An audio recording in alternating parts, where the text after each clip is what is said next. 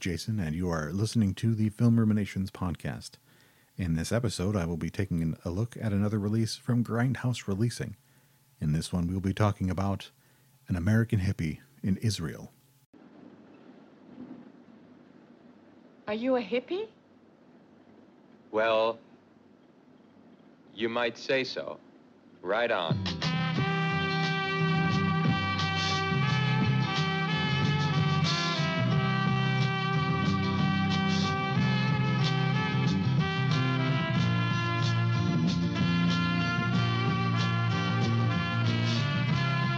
You're beautiful. Let me tell you something, baby. You must have heard of the Vietnam War. They turned me into a murdering machine. Ah! Now you know why I bum around, trying to run away. Run away from this stinking world. A push on the button and we are forced to run to our deaths. A push on the button and we shoot people. A push on the button and we are turned into wild animals. Next time I see you, I'll bust your ugly faces open. I'm looking for a place far away from everything. A place where I can live with a bunch of people who think like me. An absolute free life in an absolutely isolated place, far away from this civilization and culture of violence, without clothes, without governments, and without orders. I know these creeps, they're after me. Murderers! From now on, we're one family. We'll be free. Freedom! Free! The only sounds that are coming out of this place will be those of song, joy, and laughter! Man, how does it feel to be completely free at last? Man, I feel really turned on.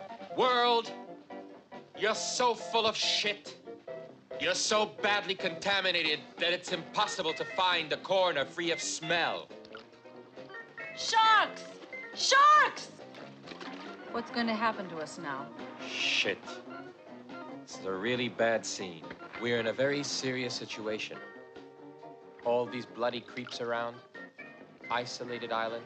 No food, nothing, no water. The girls will go mad. We're going to dry up in the sun. We are going to rot away. You're going too far, baby. Don't give me any more of your bullshit. Cool it. Big shit. Shut your ass. I hate you! The day of reckoning will come. I'll kill ya! He will murder you! Ah, ah! Let me go! You will be doomed. You will destroy yourself with your own hands. You fools. Stop pushing buttons. You fools. Fools. Fools. Grindhouse Releasing is proud to present the highly anticipated release of one of cult cinema's legendary lost classics machine gun wielding mimes, robots, bloodthirsty sharks, free loving debauchery, and poignant anti war monologues by raving mad hippies. All of this and more is present in writer director prophet Amos Sefer's allegorical independent film, An American Hippie in Israel. The special features on this uh, disc we have a it's a new high definition a digital restoration of the original U.S. theatrical version. There are six controversial scenes deleted from the original release. Never before seen in depth interviews with stars Asher Sarfati and Shmuel Wolf. A bonus 5.1 audio track. Um, this would be celebrating the Beverly Cinemas experience. Liner notes by acclaimed horror novelist John Skipp stills galleries, trailers, bonus featurettes, and optional Hebrew subtitles, uh, and other surprises. I believe that this, uh, An American Hippie in Israel, might be my least favorite out of the Grindhouse releasing catalog. That's not to disparage the film in any way. It's just there's a lot of really good films that I really enjoy, and there's an American Hippie in Israel.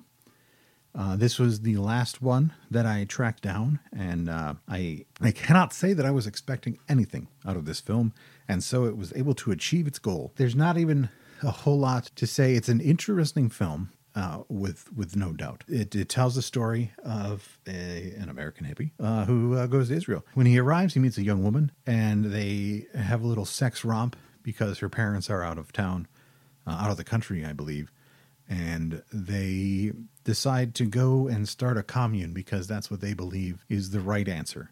And she leads him around town and they end up at a, like a derelict factory uh, with a bunch of other hippies, and there's a nice musical number. And then these two mimes, uh, this would be the second time you see the mimes with machine guns come in and uh, lay waste to all but four of the hippies in the uh, warehouse. And so they decide to go and find their commune area, the place that they are going to live and call home. And have everything that they could ever want. There's a nice driving scene uh, throughout Israel. It's it's it's well filmed. Uh, but then there's this totally bizarre and out of place dream sequence, perhaps uh, hallucination. It's on. It's not entirely clear. In which our main hippie um, comes across some robots and he decides to attack them. And before there's any resolution to that frame of thought, his uh, three companions wake him up because they have found it. They have finally found this this pinnacle of possible existence in uh, the greater Israeli area uh, that they can call home, that they can create their commune. It's an island slightly off the coast, maybe 200 yards um, off of the mainland. And so they park their car and they take a small raft over to the island where they frolic and make love and wake up and the raft is missing and they don't know how they're going to get back to the mainland because they don't have food.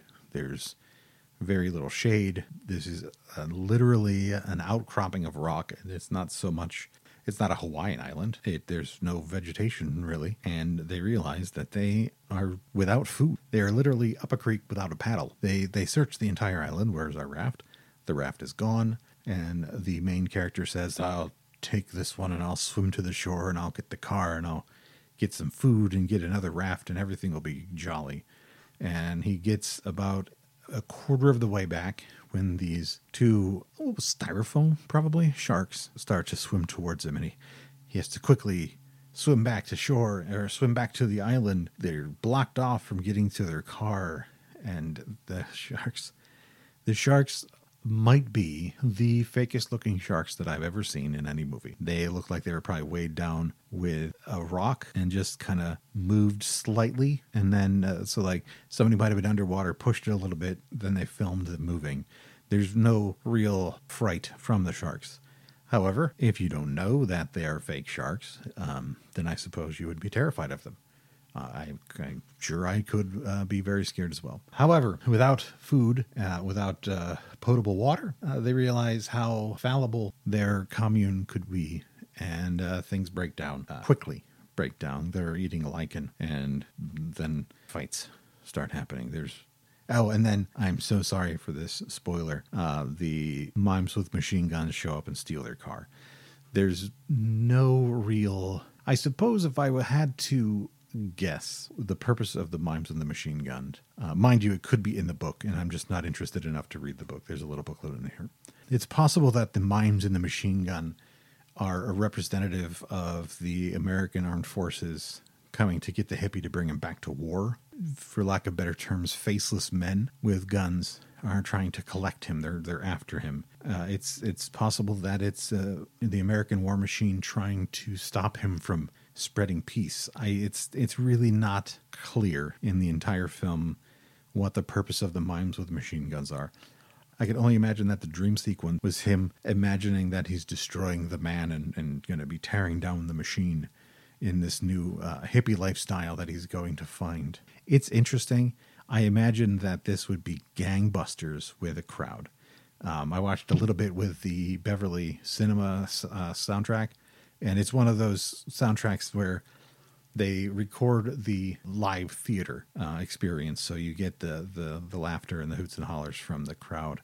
And so I imagine, based on that, that if you were to get a group similar to like a Rocky Horror style crowd together for this, I think it might go over really well. However, sitting alone watching this, it's not, um, how should I say, a it is not an overall pleasing experience. It's not not bad. If you are if you woke up and said, you know what, I'm going to get ninety percent of all of the Grindhouse releasing, I would almost say that's fine. You can skip on this one. It's it's a sight to behold. And if you can catch it live somehow when theaters are open and people are happily going to theaters again, do that. I, I, I imagine that is a, a great time.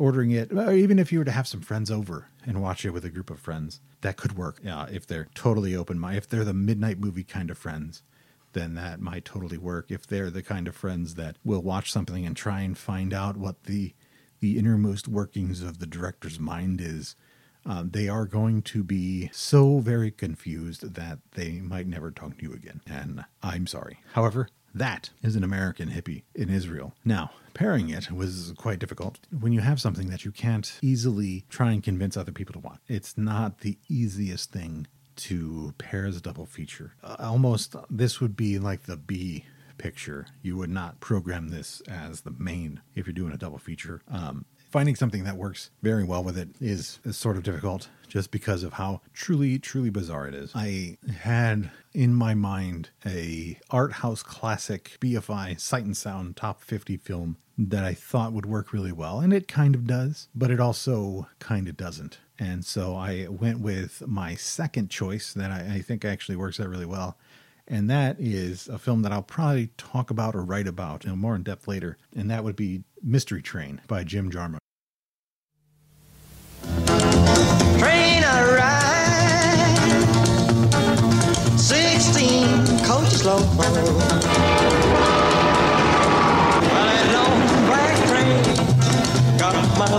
Baby and gone. Memphis, Tennessee. All off of Memphis. Train, train, coming round, round the bend. I saw on the television the other day where those Chinese over there in China, they all want to eat macaroni and cheese. Now, don't you think that kind of odd? What with all the Chinese food they got? Well, it took my Room 25 for the lovely ladies. Well, it was right here in this very room where Mr. Phillips recorded the likes of Howlin' Wolf, Rufus Thomas, Carl Perkins, Roy Orbison, Jerry Lee Lewis, and of course the king of rock and roll himself, Elvis Presley. train, train, coming down. Thank you. Good night. Honey, what are you doing? Shut up and grab the bowls.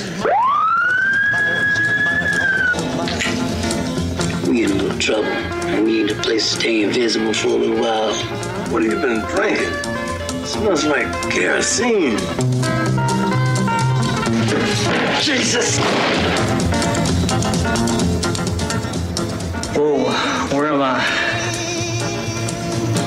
You? What are you doing here? Well, I, I don't really know myself. Train, train,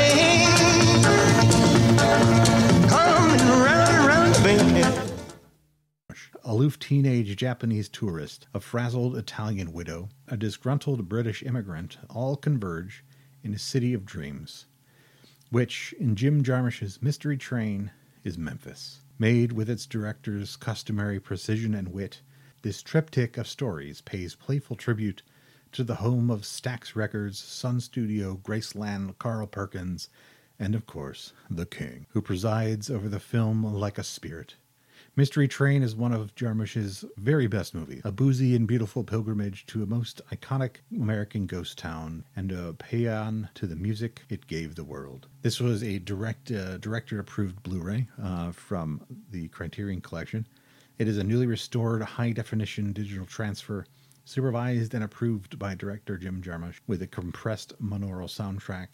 There is a Q&A with uh, Jarmusch in which he responds to questions sent in by fans. Excerpts from the 2001 documentary Screamin' Jay Hawkins, I Put a Spell on Me, the uh, original documentary of the film's locations and rich social and musical history of Memphis, on set photos and behind the scene photos, and new and improved English subtitle translation, plus a booklet featuring essays by writer Dennis Lim and Peter Guralnick. I'm not going to tell you that this is my favorite Jarmusch film. Uh, however, uh, when you're looking at uh, in, in an American hippie, you have a, an American hippie who is transplanted into a culture that he doesn't know very well and is blessed to find an English speaking woman. In Mystery Train, you have these two Japanese teenagers who are in Memphis. They don't really speak anything. They they communicate through words that they learn from songs. It's it's very uh, difficult to to understand them, and it's just an incredible incredible picture uh, that I couldn't really. It's it's it's a very good little adventure road trip type movie where Jarmusch has that has uh, some vignettes of out of town people trying to make it briefly in Memphis as tourists, really just passing through. Plus, there's a, a B story, which is sort of the A plot. It's kind of strange um, with Steve Buscemi and uh, uh, Joe Strummer uh, from The Clash and, and somebody else that I cannot think of right now. And that that part adds in some of the crime elements that you have in American Hippie. I would absolutely watch this first. I would play this first and then consider American Hippie. However, it's going to be a hard sell. That's I, I wish I could be more generous uh, with this. It's it's a fine film, uh, American Hippie. Uh, Mystery Train is much much better, and you could just enjoy that instead. However, like I had mentioned, I'm planning on working on a series of the films of Jim Jarmusch, so I don't really want to go too too deep um, because, frankly, I haven't gone too too deep myself yet.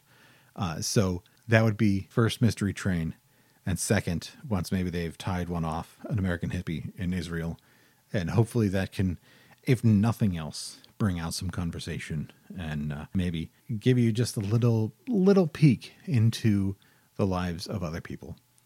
I want to thank you, uh, each and every one of you that is listening, for uh, joining me on this this trip through uh, Grindhouse's catalog. Um, I just am, am, overjoyed whenever I click into uh, the stats and see anything at all, and I appreciate that. I would re- I would be remiss to not say, could you please rate and review? I don't really like to to do that too much because this is this is almost more for me uh, than it is for anybody else. Uh, because I want to be able to re uh, rediscover these as my uh, in down the line. So, anyways, again, thank you very much. Um, the next episode will be another uh, grindhouse. Then I have um, a then I have an Agfa to get back to, and I might even look at a couple films from Flicker Alley uh, that have come out very recently. So hopefully you you enjoy what you're hearing, and I, I again appreciate each and every one of you, and I hope that this finds you well and that you have a good day. Thank you very much.